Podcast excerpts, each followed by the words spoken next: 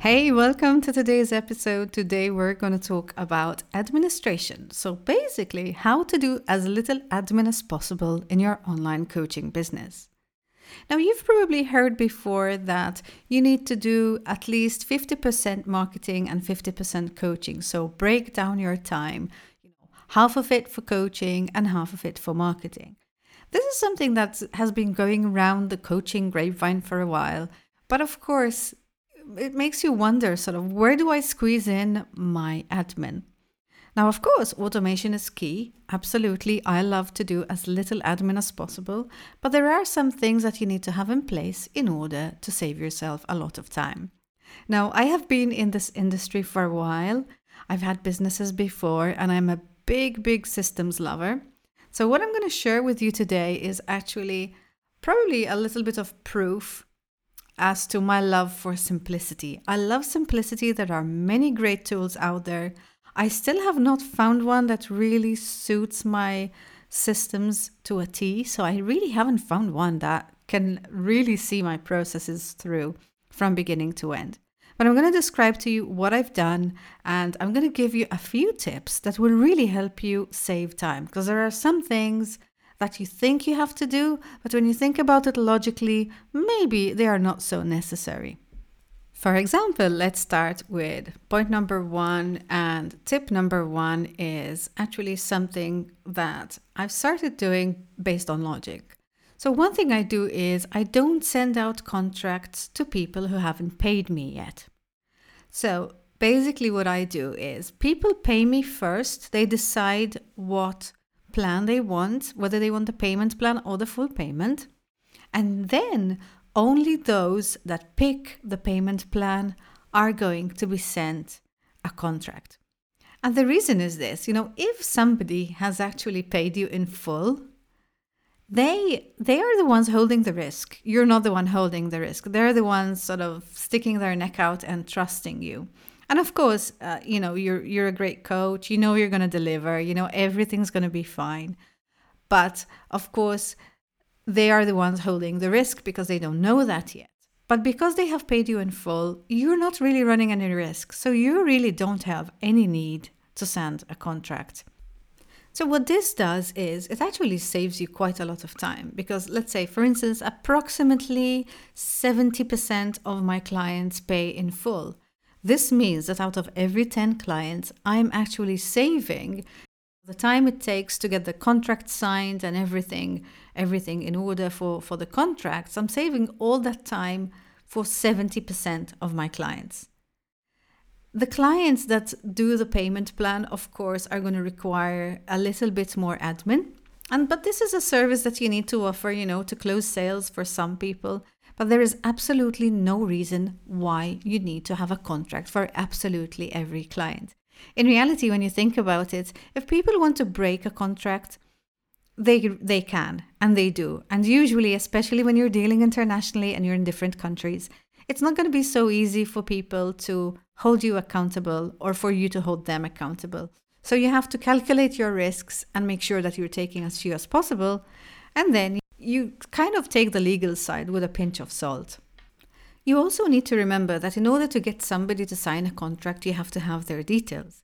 So if you send that as the first thing, you're going to be toing and froing with emails or forms to collect their information.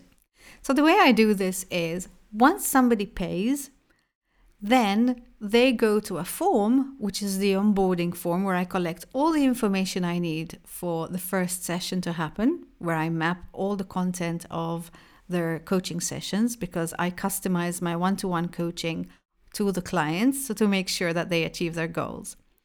But basically, this form also contains all the legal stuff. So, name, surname, business name, you know, VAT number, everything you need for the financial and the contractual side.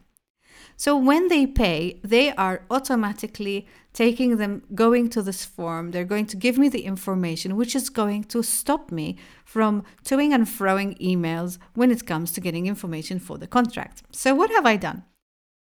I have basically, as the first step, send them the payment link.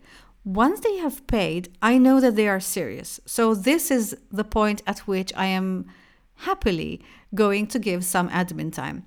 Before they've actually paid is just relationship building, but I'm not going to stay processing paperwork before any of this is for sure and set in stone.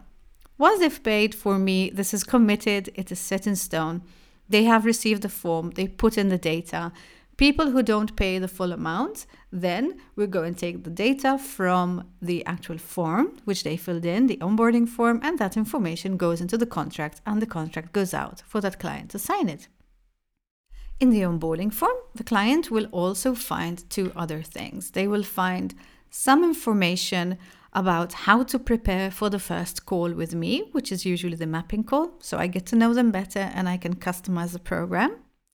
And then they will also find the link to book the first call. So they actually book themselves in for the first mapping call. I don't have to do anything. I have days in my calendar that are dedicated to this. They can go in and just book themselves in.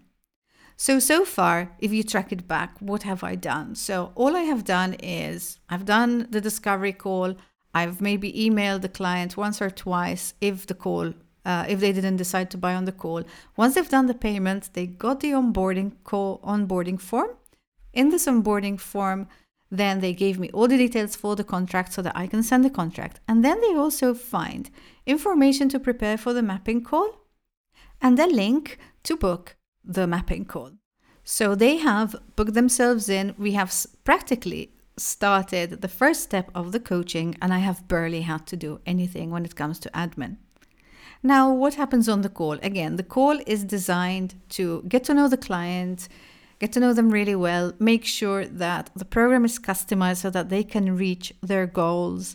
We make sure we have enough time for everything they wanted from the program, and we also make sure that they've picked sort of the right duration and that you know take a look at what they have what they come with. Do they have a website? Are they going to change it? Are they blogging? You know all that stuff to get a very clear picture. I also like to get to know my clients from a different perspective you know how they work with their clients how they collect testimonials and sort of we also take a good look at all the business and this takes you know the mapping call which is about 90 minutes during which we map out all the goals that we're going to achieve during the coaching that they do with me. But like I mentioned, this call can also be used to save you admin time. And the way I do it is very simple.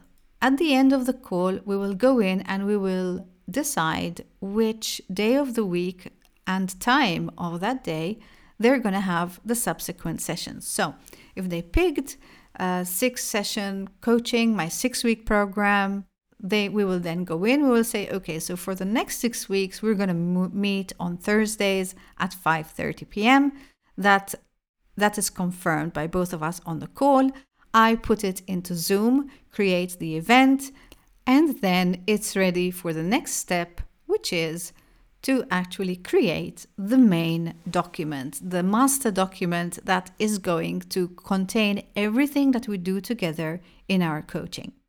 Now, you can do this by using Dropbox or Google Drive. I use Google Drive. Um, I basically have a folder for the client where I share every swipe file, every template, every checklist that I share with them during the coaching.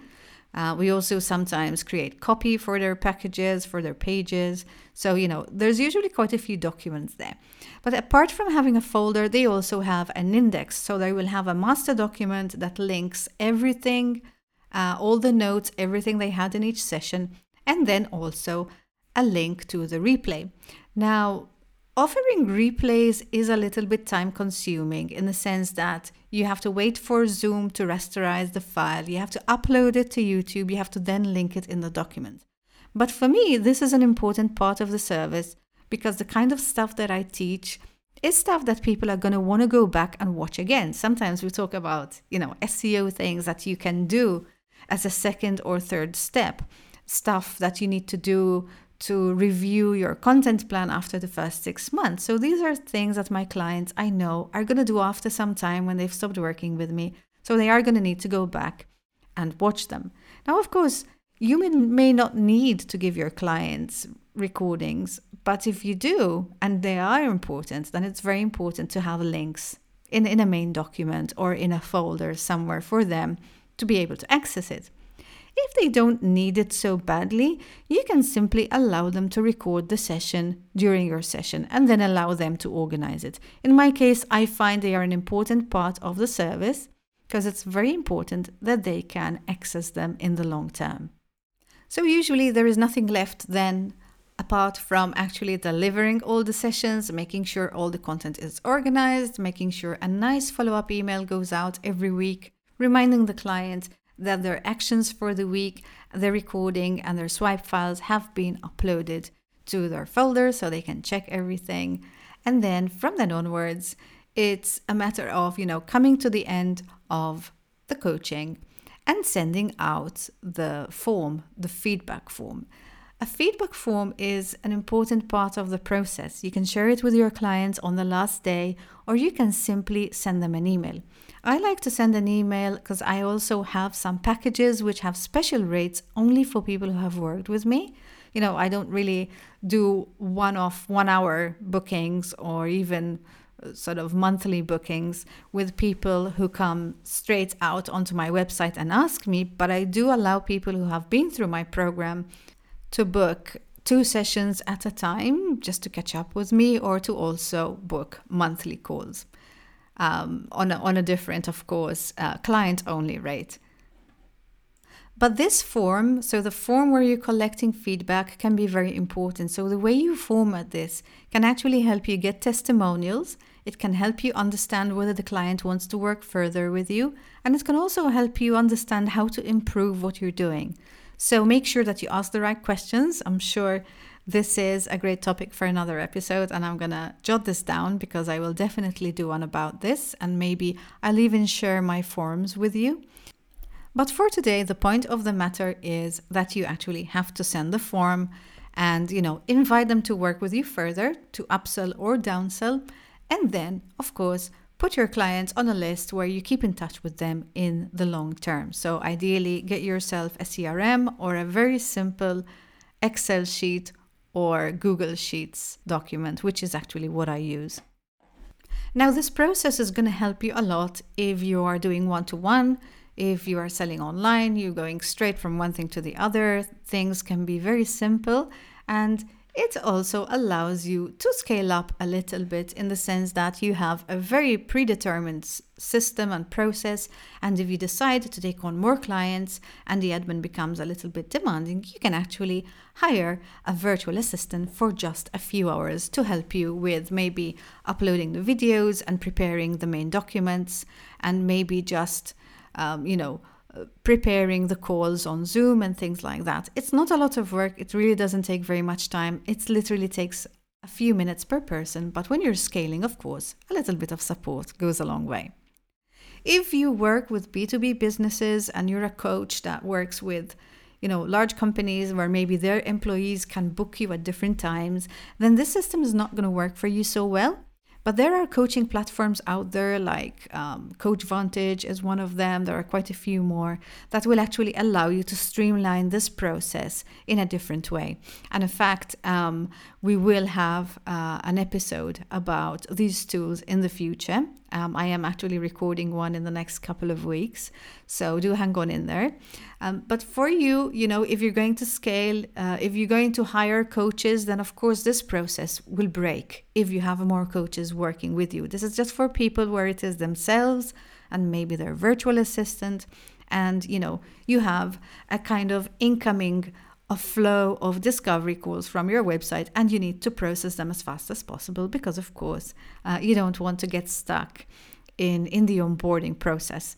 So this is basically my system. Uh, the idea came from a client who actually asked me about this last week and she really enjoyed the fact that it's a very simple system. It's a system that has taken quite a few years to create um, but my goal has always been to whenever I do a change, I simplify, simplify, and simplify further.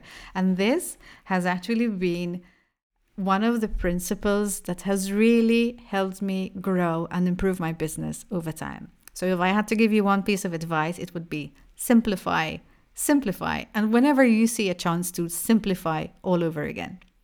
That's all I had for you today. I hope you enjoyed today's episode. Don't forget to subscribe, and I'll see you next week. Enjoy this episode? If you did, please share it with friends and colleagues and anyone you think is going to find this useful. If you'd like to give me some feedback, leave a review on iTunes or a comment on the YouTube channel. Don't forget to subscribe on your favorite podcast app or YouTube. Whatever you do, make sure you don't miss the next episode because we have more juicy content coming your way. See you in the next episode.